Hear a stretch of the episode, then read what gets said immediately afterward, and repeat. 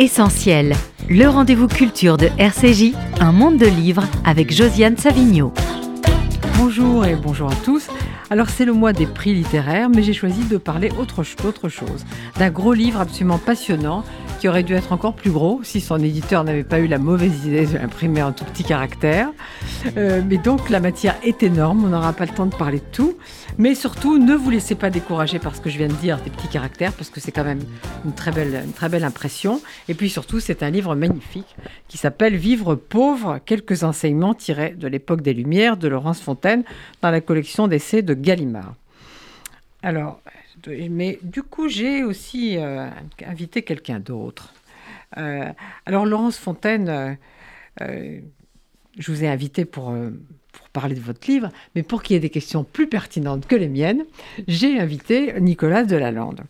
Donc, bonjour à tous les deux. Bonjour. Laurence Fontaine, vous êtes directrice de recherche émérite au CNRS. Vous avez beaucoup publié, notamment une histoire du colportage en Europe chez Albin Michel, et puis l'économie morale, pauvreté, crédit et confiance dans l'Europe pré-industrielle chez Gallimard. Grand prix des rendez-vous de l'histoire en 2009. Très chic.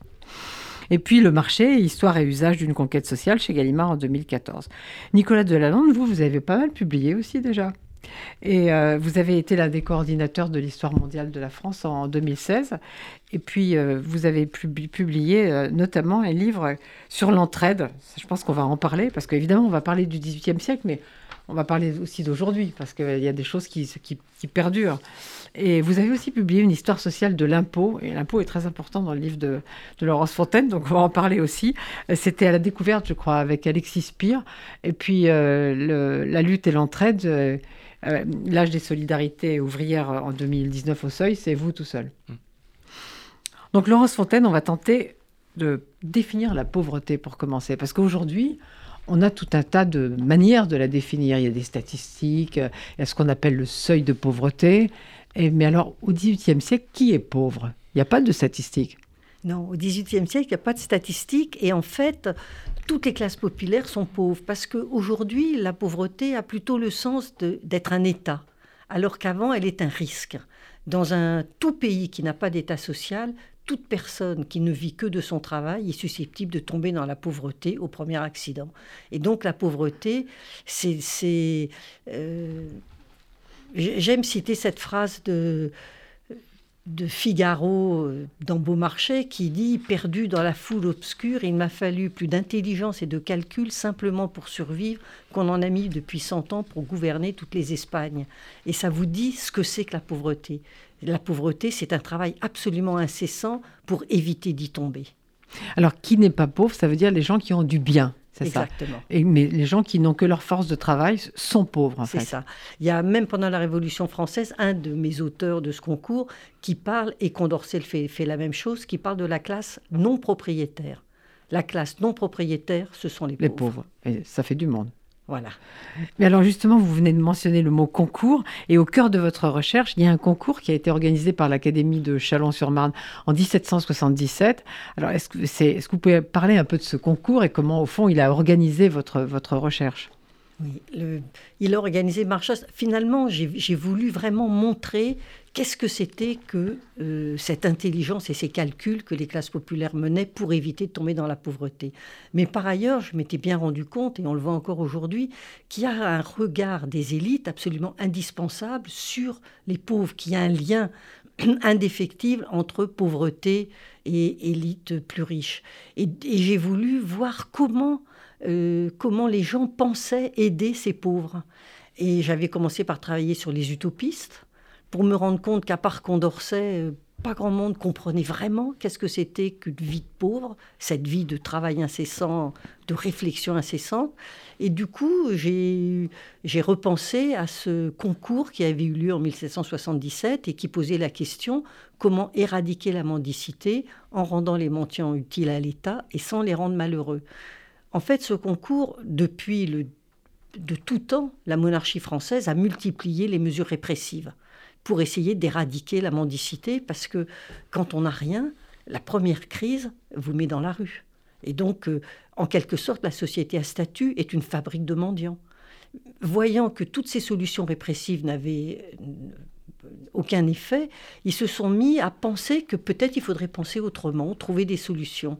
Or, l'État, à cette époque, euh, a très peu de personnel pour réfléchir. C'est, il s'occupe d'abord que du régalien, c'est l'Église qui s'occupe de toutes les affaires sociales, et finalement, tous ces concours d'érudits, d'académies, sont un lieu où ils peuvent essayer de trouver une expertise qui vienne de la société civile. Et donc, ce sont les intendants qui ont lancé dans la seconde moitié du XVIIIe, toute une série de concours avec une, une volonté en quelque sorte d'éclairer la politique sociale que pourrait mener l'État. Ce concours a été le concours du siècle. C'est celui qui a eu de loin le plus de réponses. Il en a quasi 125. Le, concours, le second concours, si je puis dire, c'est 40 réponses. Et l'ensemble des ah concours, c'est à peine 10. Donc c'est énorme.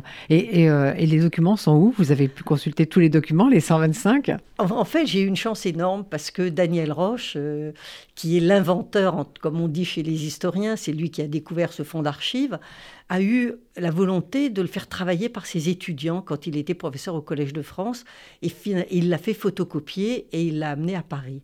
Alors il y a eu des vicissitudes, il a manqué, des documents ont été perdus, etc. Mais globalement, je les ai trouvés euh, à Paris et j'ai eu la chance de pouvoir euh, les emprunter puisque c'était des photocopies, les rendre, je les ai complétées et, donc je n'ai pas passé mes journées euh, aux archives de, de la Marne pour lire ces documents. Mais tout à l'heure, vous parliez de la pauvreté comme risque. C'est en effet votre premier chapitre. Mais au fond, la pauvreté comme risque, c'est quelque chose qui perdure toujours, la peur de tomber dans la pauvreté. Ben, ça revient vraiment.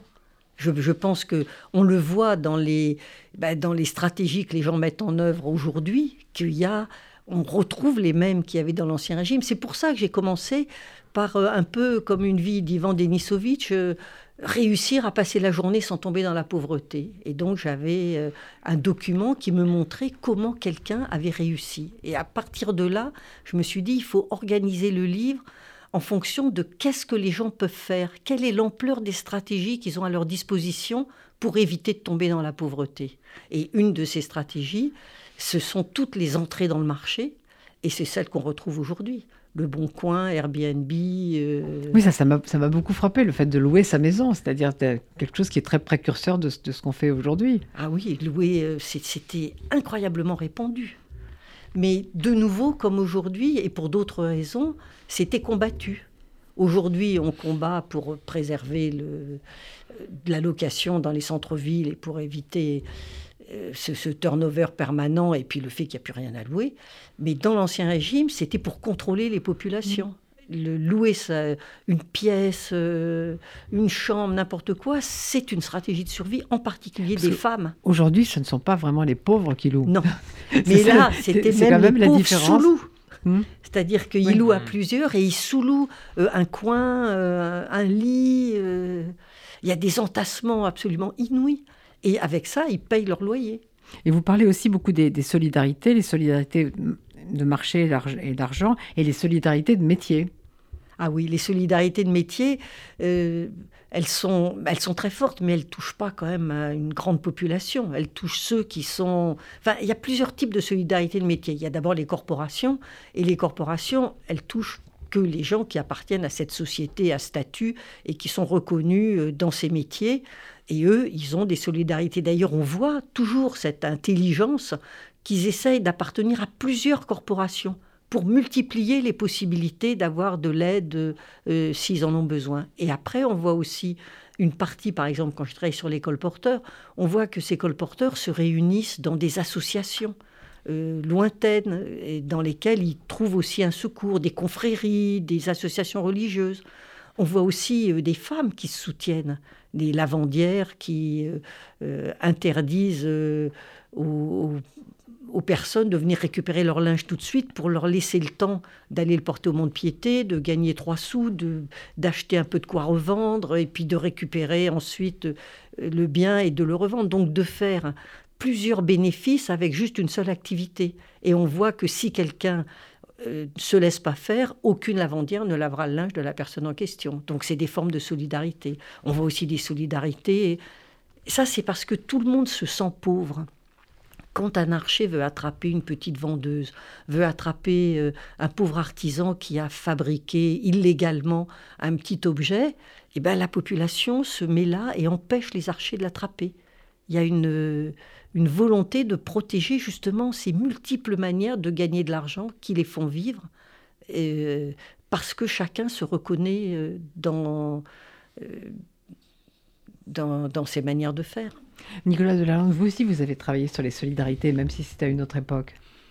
Oui, tout à fait. Alors, euh, plus tard, hein, un siècle plus tard, euh, fin du 19e siècle et, et, puis au cours du, du 20e siècle, on retrouve des, des, des, phénomènes communs, mais ce qui, sur quoi il faut insister, bien sûr, c'est que dans le, la société, le monde que décrit euh, si bien Laurence Fontaine, euh, la précarité de l'existence tient euh, à l'inexistence en fait, de formes de protection collective. La protection principale au XVIIIe siècle et jusqu'au milieu du XIXe siècle, c'est effectivement le fait d'être propriétaire. Donc là, la propriété euh, permet euh, d'affronter l'existence avec une forme d'assurance et euh, toutes ces personnes, femmes et hommes et enfants qui sont dans la pauvreté à cette époque-là, effectivement, sont dénués de cette propriété. Donc ils ont uniquement leur stratégie de travail, de travail journalier, de travail informel, cette débrouillardise qu'on voit dans, dans, le livre.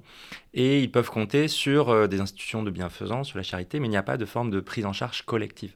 Donc ce qui va complètement changer entre le XVIIIe siècle et puis le XXe siècle, c'est évidemment, il y a toujours des formes de pauvreté, de précarité, de très grande pauvreté, mais les instances collectives, les formes de solidarité sociale et collective se sont euh, fortement développée.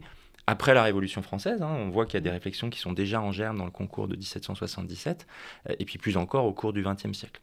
Euh, les solidarités sur lesquelles moi j'ai travaillé, elle porte sur les ouvriers, précisément, les solidarités de métier, euh, qu'évoque si bien euh, Laurence Fontaine.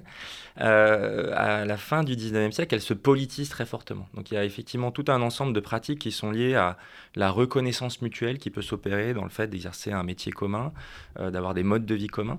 Mais dans le contexte sur lequel j'ai travaillé, elle se tourne aussi plus directement contre l'État et contre un mot qui n'apparaît pas dans le livre de Laurence Fontaine, pour de très bonnes raisons, puisqu'il n'est pas utilisé à l'époque, contre le capitalisme, ou contre le, pouvoir de capital. Puis à l'époque dont on parle de Laurence Fontaine, il n'y a pas vraiment de classe ouvrière au sens sur laquelle vous avez travaillé. Alors il y a les ouvriers dont parlent euh, les ouvriers artisans, il y a mmh. déjà quand même des formes de mobilisation collective, de révolte, euh, c'est assez bien connu quand même sur le XVIIIe siècle, mais ce, n'est pas les mêmes, ce ne sont pas les mêmes populations exactement que celle dont parle Laurence Fontaine, parce que précisément le fait d'être euh, intégré dans une corporation euh, donne déjà accès à euh, en fait une, une, forme de structure collective qui peut être pesante, hiérarchique et, et contraignante, une des raisons pour lesquelles elles seront supprimées à la Révolution française, mais qui en même temps euh, créer la possibilité d'avoir accès à une activité économique. Là, les personnes dont parle Laurence Fontaine, hein, sauf erreur de ma part, mais elles sont, elles sont en, en, en deçà, en mmh. marge de ce monde-là. Et c'est euh, toute cette économie informelle qui est essentielle. Elle était essentielle à l'époque et elle l'est euh, encore aujourd'hui parce qu'on sait aussi que euh, dans beaucoup de pays et, et, et aussi euh, en France, le, le, recours à l'informel est une des dernières stratégies de recours qui pu exister lorsqu'on n'a pas accès aux autres formes de protection sociale euh, collective qui, qui, qui sont disponibles. Mais alors justement, Laurence Fontaine, dans votre chapitre 2, la, la pauvreté comme État, il y a quelque chose qui m'a beaucoup frappé, c'est la question de la mobilité. Moi, j'étais persuadée que tous ces pauvres étaient très sédentaires, quoi, coincés dans leur lieu. Or, pas du tout, ils sont extrêmement mobiles. Oui, ils sont. En fait, c'est un mouvement brownien permanent, la, la, cette, cette, société à l'époque, et c'est vrai que l'enseignement le, a appris à apprendre une, une, coupure franche entre migrants sédentaires. Alors il y a effectivement un premier paquet de migrants qui sont l'immigration de métier, qui sont des gens qui viennent pour faire les vendanges, pour le colportage, ils viennent de régions excentrées, de régions de montagne, de bord de mer.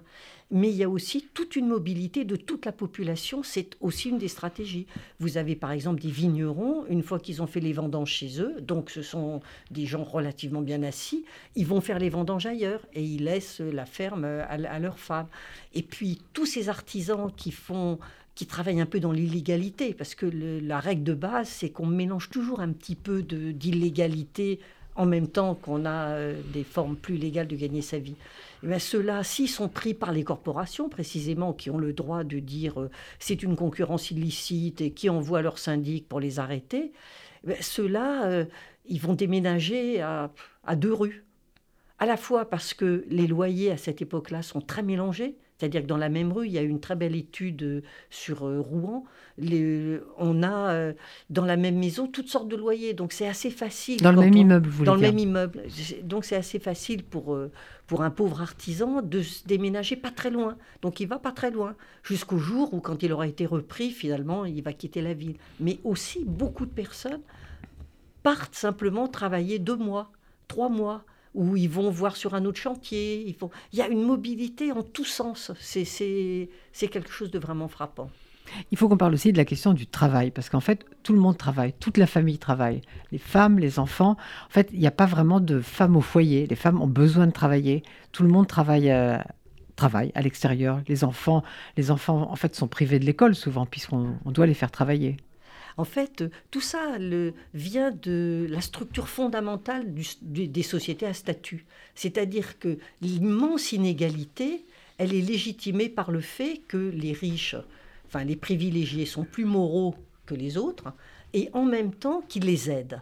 Et donc tout est fondé sur la charité. C'est le lien fondamental. Ah, on va parler de la charité. On va parler de la charité, de la bienfaisance, tout ça. On va en parler parce que. Mais là, je le mentionne juste pour dire parce que ça a une, ça a une incidence sur mm. les salaires. C'est que pour exercer sa charité, bah, il faut que les gens aient besoin de vous.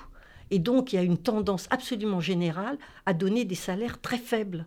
Des salaires qui, chez les hommes, leur permettent pas de faire vivre toute la famille. Et chez les femmes, encore moins. Et chez les femmes, elles ont à peine de quoi manger, elles peuvent pas s'occuper des enfants, elles peuvent pas s'habiller. Mm. Donc, euh, c'est en ce sens-là que je dis qu'il faut mettre la charité d'emblée pour comprendre pourquoi tous ces salaires sont faibles et pourquoi les gens n'arrivent pas à s'en sortir sans avoir d'aide et, mais déjà, il est frappant de voir que les salaires inférieurs pour les femmes sont déjà là.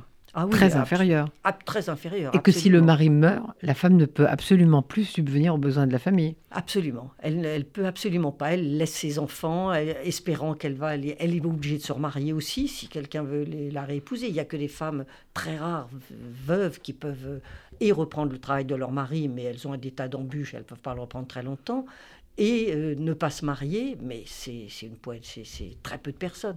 L'ensemble des femmes euh, n'ont aucun choix. Elles ont. Mais on voit qu'il y a quand même des choses qui ont perduré jusqu'à l'époque contemporaine, parce que si on prend le début des Gilets jaunes, moi au tout début des Gilets jaunes, je suis allée parler sur les ronds-points avec des femmes, et c'était des femmes qui étaient tombées dans la précarité parce que le mari était parti et, elles, gagnaient le SMIC, elles ne pouvaient pas subvenir à. donc au début, après, ce mouvement a évolué de manière parfois contestable, mais au début, il y avait vraiment ça, des gens qui sont précaires à nouveau. Oui, oui, absolument. Les, les, les, femmes sans, sans, sans, hommes. Mais d'ailleurs, c'est frappant comme les salaires euh, suivent la hiérarchie du pouvoir. Parce qu'il y a eu une thèse qui avait été faite et on voit que si c'est une veuve qui présente sa fille chez les soyeux lyonnais pour la faire embaucher, elle sera moins bien, elle aura un salaire moindre que si c'est un mari, si c'est son père qui la présente. Et si elle vient toute seule, autant dire qu'elle aura rien, du tout. et, et qu'on ne la paiera pas pour finir. Donc il y a, vraiment... Euh, c'est extraordinaire de penser que même au niveau des apprentis, être présenté par une femme veut dire qu'on aura un salaire moindre. Et Nicolas Delande, dans votre travail sur les solidarités ouvrières, la place des femmes était importante et différente de celle des hommes? Oui, alors il y a des évolutions euh, paradoxales au, cours de l'histoire. C'est-à-dire, comme le, vous l'avez mentionné, comme le mentionne Laurence, en fait, le, travail des femmes et, et, des enfants aussi en fait, est très intense, euh, notamment jusqu'à la deuxième moitié du 19e siècle, dans les milieux euh, populaires euh, ouvriers.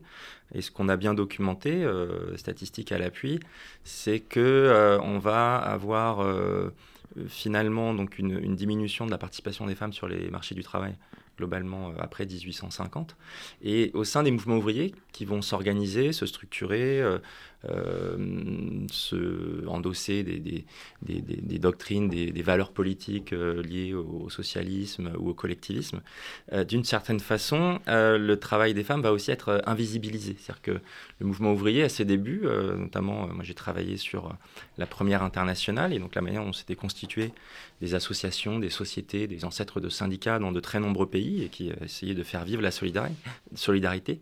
Les femmes y étaient présentes, mais en même temps, on sait qu'à cette époque-là, euh, il y a des positions assez misogynes en fait qui sont tenues par une partie des ouvriers hommes. C'est assez connu. Bon, l'emblème, c'est Proudhon, qui n'est pas ouvrier lui-même, mais en fait dont les idées sont assez influentes chez de nombreux artisans ouvriers. Et, en fait, il y a des débats dans les années 1860 où des ouvriers, alors tous ne sont pas d'accord, fort heureusement, discutent de la légitimité ou non du travail des femmes, en fait. Et évidemment, il y a des militantes très importantes, très influentes, qui vont défendre la dignité des femmes, leur droit à travailler et le droit à se, mobilité, à se mobiliser, à militer. Mais il faut tenir compte aussi du fait qu'il euh, y a des tensions qui existent et que cette question du travail féminin a été aussi en fait, un sujet parmi les, milieux ouvriers eux-mêmes qui n'étaient pas toujours euh, tout à fait à la hauteur en fait, de leur euh, promesse d'émancipation pour toutes et tous. Alors, Laurence Fontaine, vous avez mentionné le mot de charité, et c'est vrai qu'il y a dans ce chapitre dont on parle un travail très important sur la question de la mendicité. Évidemment, quand on parle de la mendicité, de la pauvreté, on en arrive toujours à parler de la charité, de la philanthropie. Et, vous êtes assez négatif tout, sur tout ça, sur la philanthropie, par exemple. Oui, finalement, si on pense aux racines de la charité, les racines de la charité, c'est faire en sorte que les privilégiés puissent montrer leur grandeur morale, et, gagner le ciel grâce à leur générosité. C'était dès la fin du Moyen Âge que le, devant, euh, y, a, eu comme une, prédation des terres des classes moyennes, et la société s'est polarisée, s'est formée cette société féodale avec d'un côté des paysans sans terre et de l'autre côté euh, de, riches propriétaires. Et l'Église est intervenue là-dedans en imposant le devoir de charité, en menaçant d'en faire ceux qui ne le respecteraient pas. Et donc ça, c'est vraiment le disque dur, en quelque sorte, euh, derrière pendant le, XVIIIe siècle, on est passé de la charité à la bienfaisance. L'idée, c'est qu'on n'est plus tant lié à Dieu, mais qu'on s'occupe d'aider les hommes concrètement par ses actions. Et puis on passe euh, à la philanthropie, l'amour de l'homme, et là, on est, on est dégagé de théoriquement euh, tout, ce, euh, tout ce substrat religieux. Mais en fait, je le vois partout, les gens confondent un peu tout. On mélange un peu, très peu de personnes vraiment mettent ça. Et, finalement, il y a eu plusieurs voix qui se sont élevées. Il y avait une, une, en Afrique, plusieurs voix, et puis il y avait eu aussi un, journaliste indien qui dénonce la philanthropie en expliquant que euh, finalement ces gens, ils sont, ils sont aussi une partie du problème. Ils veulent résoudre des problèmes qu'ils ont eux-mêmes créés. C'est-à-dire que plutôt que de donner euh, euh, je ne sais quoi, s'ils donnaient des salaires meilleurs, peut-être qu'ils feraient plus de bien. Et donc il y a toute une... Et puis il y a toujours ce geste de savoir pour les gens ce qui est bien. Donc c'est très paternaliste, c'est toujours euh, considérer les pauvres comme des mineurs qu'on va aider. Donc il y a, mais par ailleurs, et en ce sens-là, je suis hostile à la, philanthropie. Je pense qu'il y a un désir spontané de chacun d'aider chacun. Et qu'on est très content, c'est quelque chose qui donne du plaisir. Ça a été mesuré d'ailleurs par le, les, les, psychologues sociaux, Kahneman et compagnie, qui font qu'on a du plaisir à donner. Et par ailleurs, il y a des gens qui donnent pour des causes qui leur sont personnelles, qui sont des maladies qu'ils ont eues dans leur famille. Et, finalement, si on additionne toutes ces causes personnelles, on se rend compte que c'est aussi un bien public qui se met en mouvement. Donc je pense qu'il faut conserver une part de philanthropie, mais il faut savoir aussi quels sont ces substrats et penser aussi qu'il faut que l'État, en quelque sorte, prenne en charge ou aide à orienter cette philanthropie euh, de manière plus démocratique. Nicolas Delande, vous avez écrit un article dans les, archives juives sur l'entrée en philanthropie des Rothschild. Oui, euh, au milieu du, 19e siècle. C'est aussi un sujet que j'ai j'ai étudié, et euh, un peu comme l'évoquait Laurence Fontaine, en, essayant toujours de penser les, les, liens et conflits potentiels entre différentes formes de circulation de l'argent entre les groupes sociaux. Donc on peut euh, transférer euh, de l'argent, des ressources par le don, effectivement, et très longtemps ça, ça a été dominant. On peut le faire par l'impôt, par la redistribution. et souvent on, on, compare les deux parce que l'impôt implique une relation d'obligation qui n'est pas présente dans la philanthropie. L'obligation ou le devoir qui gît dans la philanthropie, c'est un devoir moral, et en fait qui n'est pas, qui peut être sanctionné éventuellement, mais qui n'est pas sanctionné euh, je dirais, par des instances publiques ou autres.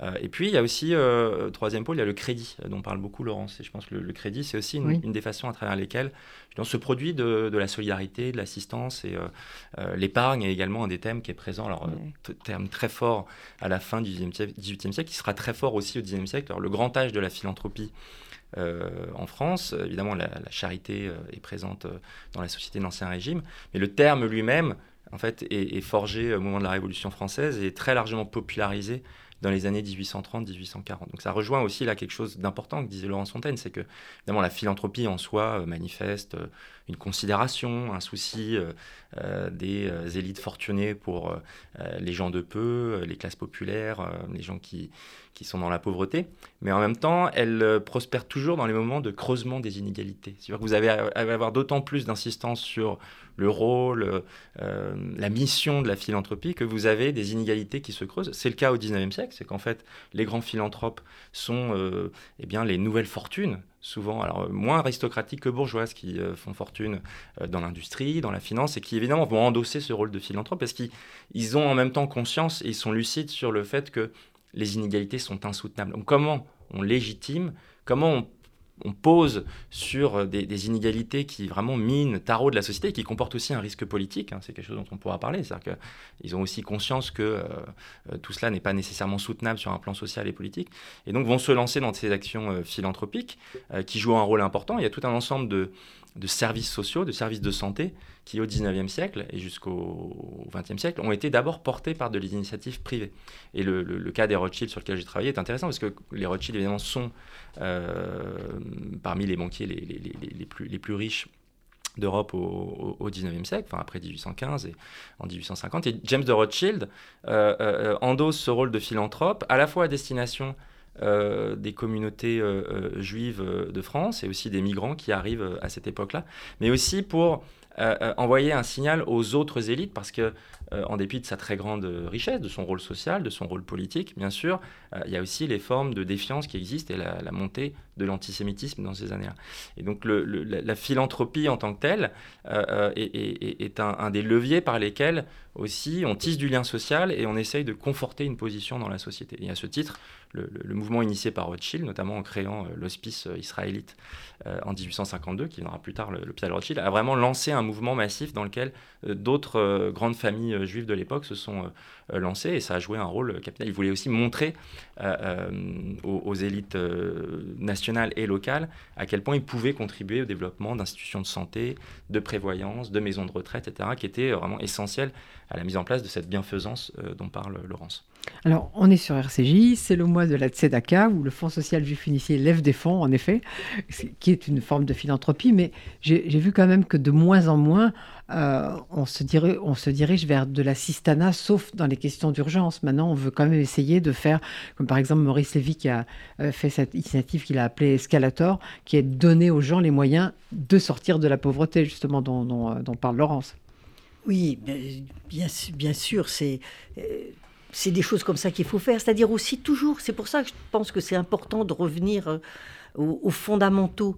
La charité, refuser, comme l'a euh, signalé Nicolas, refuser le crédit. C'est-à-dire qu'on donne, mais on ne donne pas aux gens les moyens De, prendre leur destin en main. C'est exactement ça. Qui change. C'est ça qui est. Euh, et, finalement, il a fallu attendre le XVe siècle et quelques moines qui se sont dit le don est destructeur parce que euh, c'est un tonneau sans fin.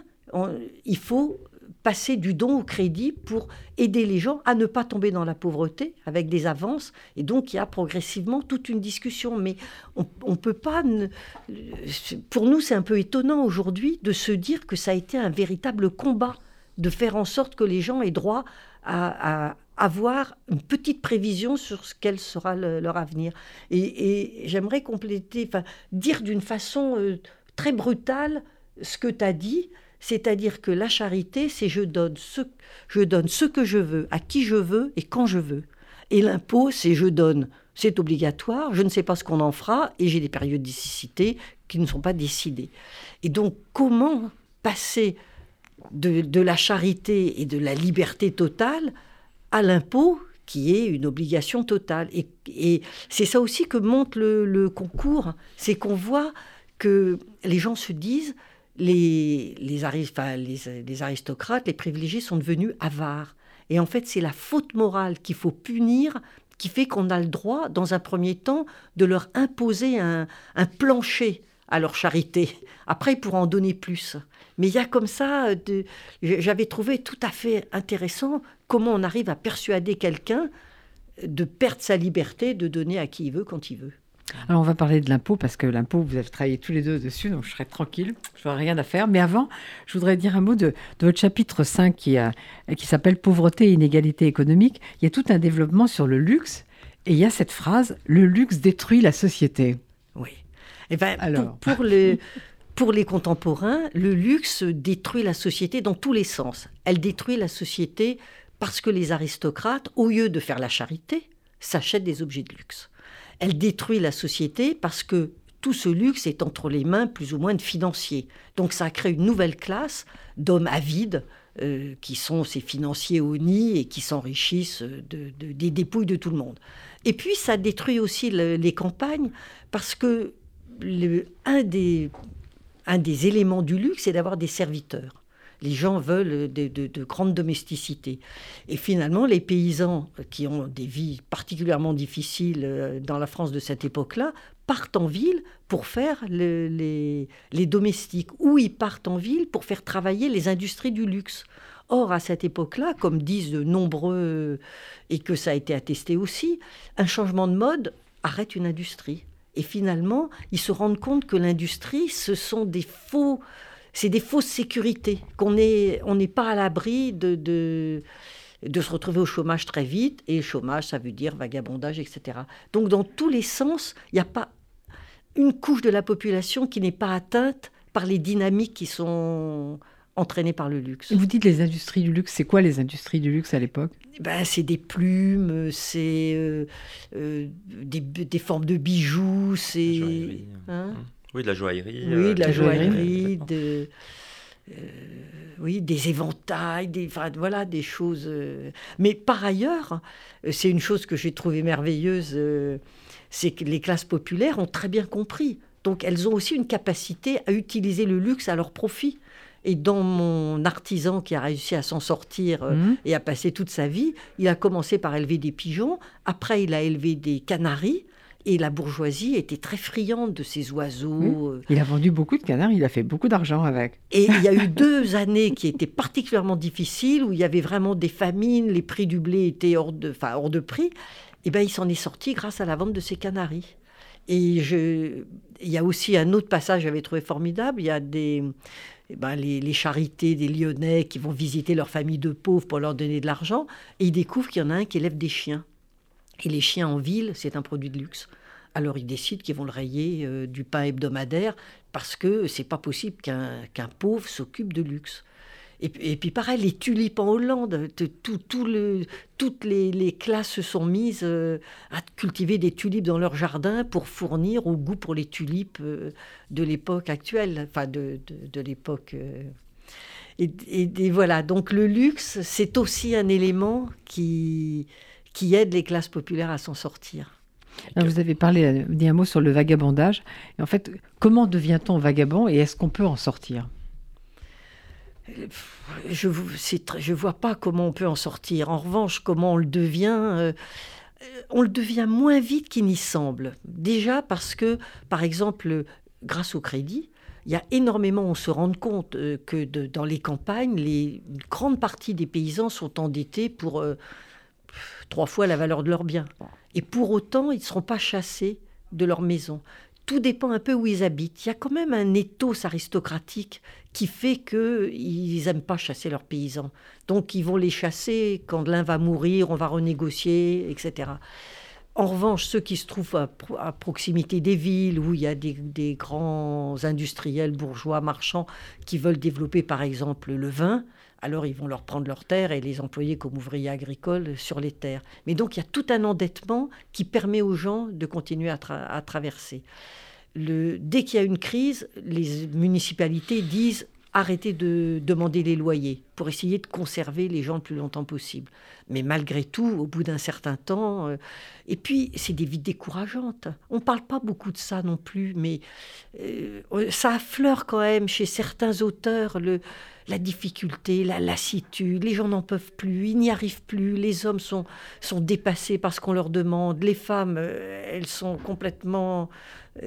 elles peuvent faire très, tellement peu de choses que l'homme s'en va, la famille éclate, la femme s'en va, on dépose les enfants. Donc on devient vagabond comme ça. Mais contrairement à ce qu'on pense, il y a aussi des solidarités dans le mmh. vagabondage. Les gens se croisent, on a des histoires d'enfants qui trouvent toujours quelqu'un pour s'en occuper, de petits mendiants qui sont pris en charge par une autre mendiante. Et il se crée des solidarités qui sont aussi souvent des solidarités de circonstances on va rester ensemble pendant un peu de temps, puis après on trouvera d'autres, euh, il y a une mobilité. Et il y a aussi des solidarités au niveau des villages. On se rend compte que euh, certaines bandes de, mendiants, qui sont aussi des brigands, des voleurs euh, en même temps, eh ben, ils ont des solidarités dans les villages, outre le fait que certains font vivre une partie de la population. en faisant, s'ils ont par exemple, faire entrer des indiennes, c'était un des produits tout à fait interdits à l'époque. Ben, il y a les femmes qui vont les coudre, qui vont les retailler, d'autres qui vont les introduire, d'autres qui vont les vendre. Et donc finalement, euh, ces vides vagabonds sont, par quantité de points, sont encore... Euh, les frontières sont labiles entre l'un et l'autre, mais je ne les vois pas revenir. C'est ça, mais on a quand même l'impression que la condition de vagabond, comme aujourd'hui la condition de SDF, il est très difficile d'en sortir, très difficile de revenir, de revenir à quelque chose d'avant. Oui, et je pense que c'est pire euh, au 18e qu'aujourd'hui. Mais alors, l'impôt.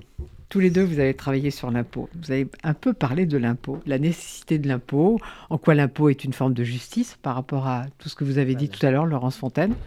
Alors allons-y sur l'impôt, Nicolas Delalande peut-être?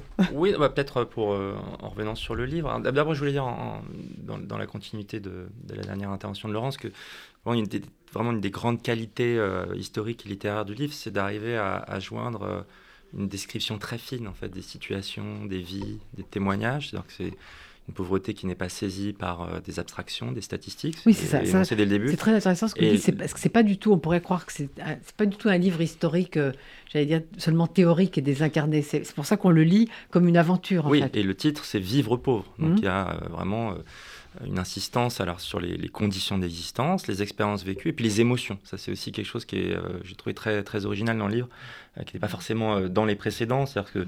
Parce que la question qui est posée, c'est comment rendre euh, les pauvres heureux.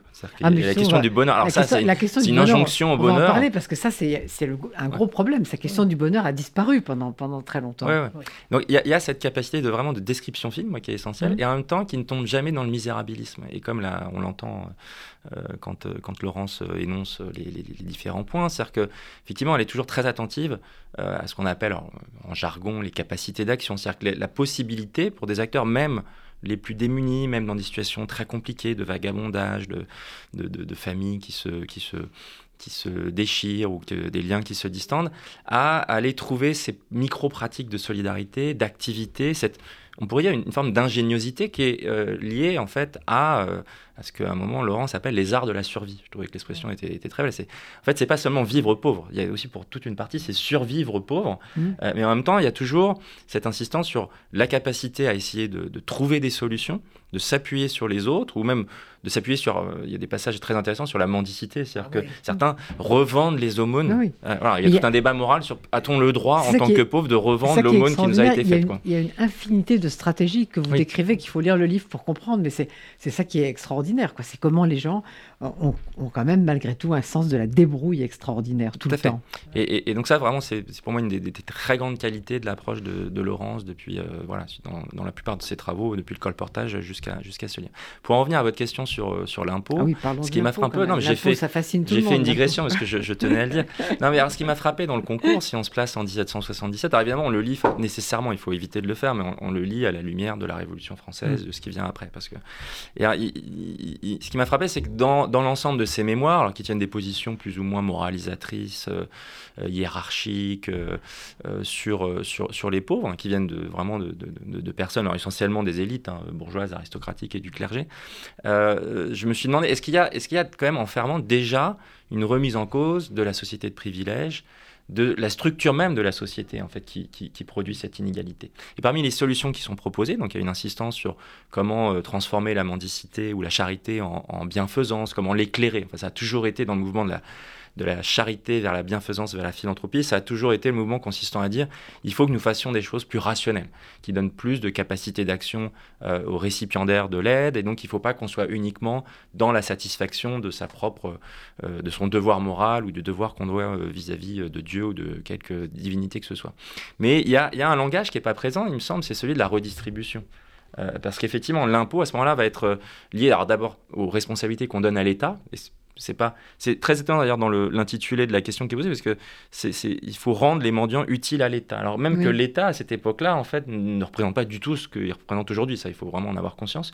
Donc je me demandais pourquoi ils utilisent ce terme-là et est-ce que malgré tout dans les différents mémoires on voit poindre ce qui vont être les mesures radicales qui sont adoptées seulement 12 ans, 13 ans plus tard, c'est-à-dire euh, suppression euh, de la société d'ordre, suppression des privilèges, la nuit du 4 août, et puis euh, remise à plat totale du système euh, de la fiscalité, en considérant que la fiscalité ne peut plus être fondée.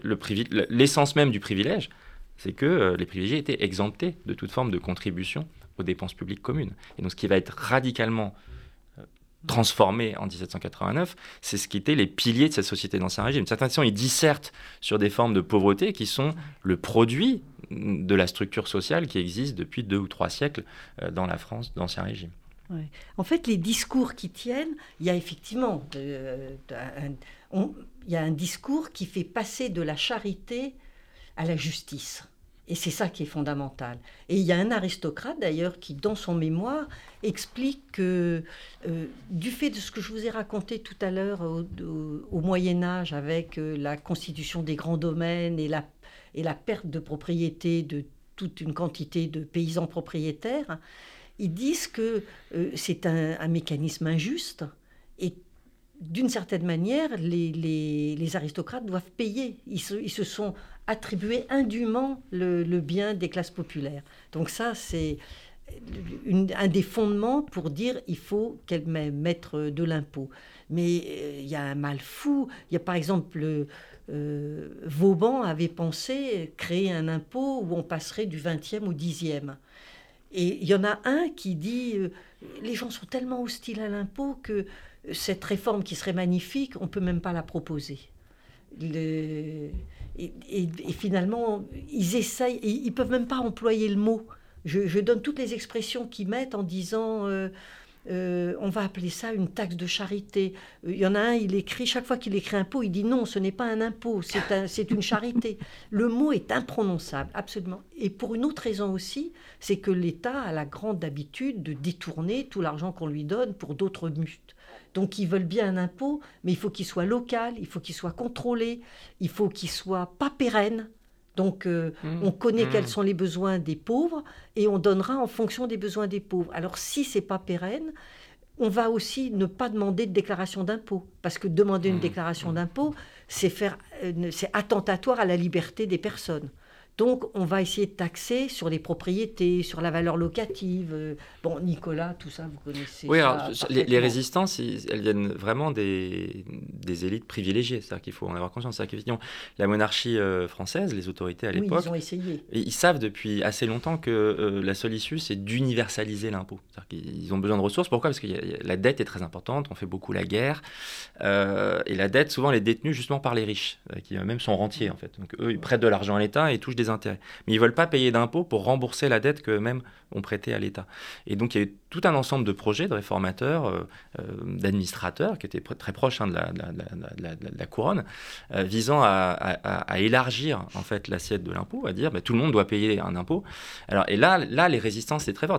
là on comprend en fait comment comment surgit la Révolution française. Ce n'est pas la seule cause, mais là un des points de crispation les plus forts en fait dans la société d'Ancien Régime tournait autour de ça, parce que parallèlement bien sûr les pauvres les paysans, les travailleurs, eux, payaient la taille, payaient des droits indirects sur la consommation.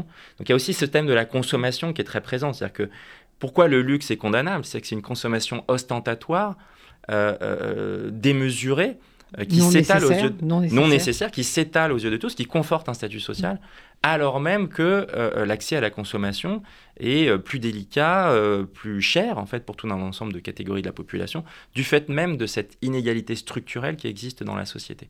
Et donc là, je pense que ce, ce hiatus entre des élites privilégiées qui échappent à l'impôt et les pauvres, donc ces élites vont se pencher un peu sur leur chevet, parler d'eux ou autres, mais si on touche pas à la racine en fait de la, du creusement de la situation d'inégalité, euh, d'une certaine façon, on n'aborde pas voilà, les paramètres qui créent cette situation euh, euh, de, grande injustice sociale. Il y a aussi dans toutes ces stratégies la contrebande qui est absolument énorme. Or, la contrebande, c'est lutter contre les impôts de l'État sur le sel, sur des, sur des consommations courantes. Et la première geste qu'ont fait les révolutionnaires, avant même la prise de la Bastille, c'est la destruction des barrières de l'octroi. Hum. Et donc, ça dit bien c'est cette, cette haine contre tous ces impôts que les classes populaires payent aussi. Alors, donc, j'aurais voulu qu'on parle euh, aussi de, votre chapitre 6, la mendicité entre faute morale et questions politiques, parce qu'il y a toute la question de la répression, etc. Mais comme on n'a plus que cinq minutes, je voudrais qu'on parle de cette histoire du bonheur, la notion de bonheur qui est évacuée, en fait. Sauf par un des abbés dont vous dites qu'il a, lui, s'est intéressé à ça, le seul qui a regardé ces, euh, euh, qui a participé à ce, concours, et, c'est le seul à s'intéresser à la question du bonheur. De, pourquoi ces gens pourraient être heureux? Mais en fait, l'étymologie même de, bonheur, c'est bonne chance. Donc on a un, premier qui est l'idée de penser que euh, c'est la chance qui vous aide. Et puis progressivement vient l'idée du bonheur tel qu'on le comprend aujourd'hui, qui est un état privé euh, de contentement, mais qui ne va pas sans une politique euh, étatique, ces liens entre privé et public qui commencent à se mettre en place. Dans la déclaration d'indépendance des États-Unis, il y a vraiment la vie, les droits, le bonheur. Et on, voit, et finalement, euh, c'est l'abbé Leclerc de Montlino qui est le seul à vraiment penser ça, et il dit, il faut renverser la question. Il faut euh, pas s'occuper seulement des biens matériels, mais il faut s'occuper d'abord du bonheur. Et je pense que c'est fondamental. Il faut effectivement aujourd'hui s'occuper d'abord du bonheur des pauvres avant de s'occuper des biens matériels, parce que ils entreront de toute façon dans l'équation. Ça fait partie de, Mais ça veut dire qu'on est attentif à traiter les gens avec respect. Mmh.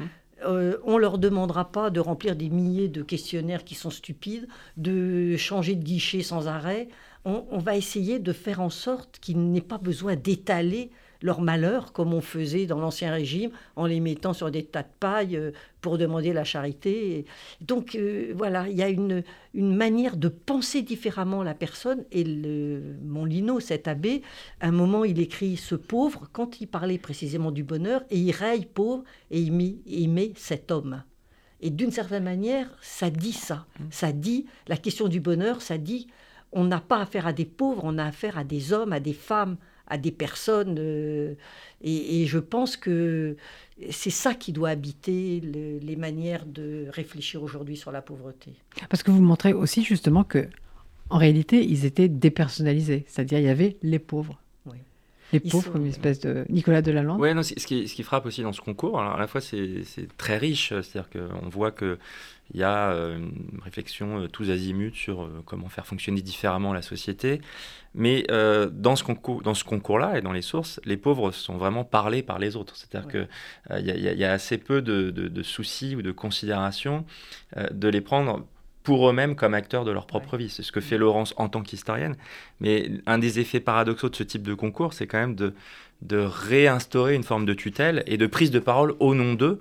Et finalement, la question n'est pas tant de savoir euh, ou de décrire les modes de vie ou d'entendre les voix de ces pauvres que de réfléchir à la réforme des devoirs des riches vis-à-vis des pauvres et de la forme que ça devrait prendre.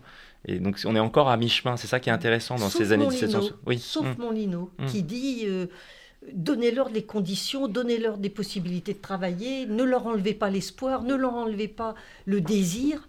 Euh, ne leur enlevez pas leur honneur, parce que ce sont ça les grands moteurs humains. Si vous restaurez tout ça, vous verrez la pauvreté euh, diminuera grandement. Il est le seul à, dire ça. Et ça ouvre aussi sur la question politique, parce que c'est le bonheur, la dignité, la considération, c'est aussi la possibilité d'accéder à la sphère publique. C'est-à-dire que ce qui, se joue après, c'est quand même effectivement le fait que c'est pas seulement euh, d'être le sujet de discours qui sont portés sur soi, mais d'être soi-même partie prenante via des révoltes, des mobilisations, euh, via les États généraux, via euh, ensuite l'Assemblée.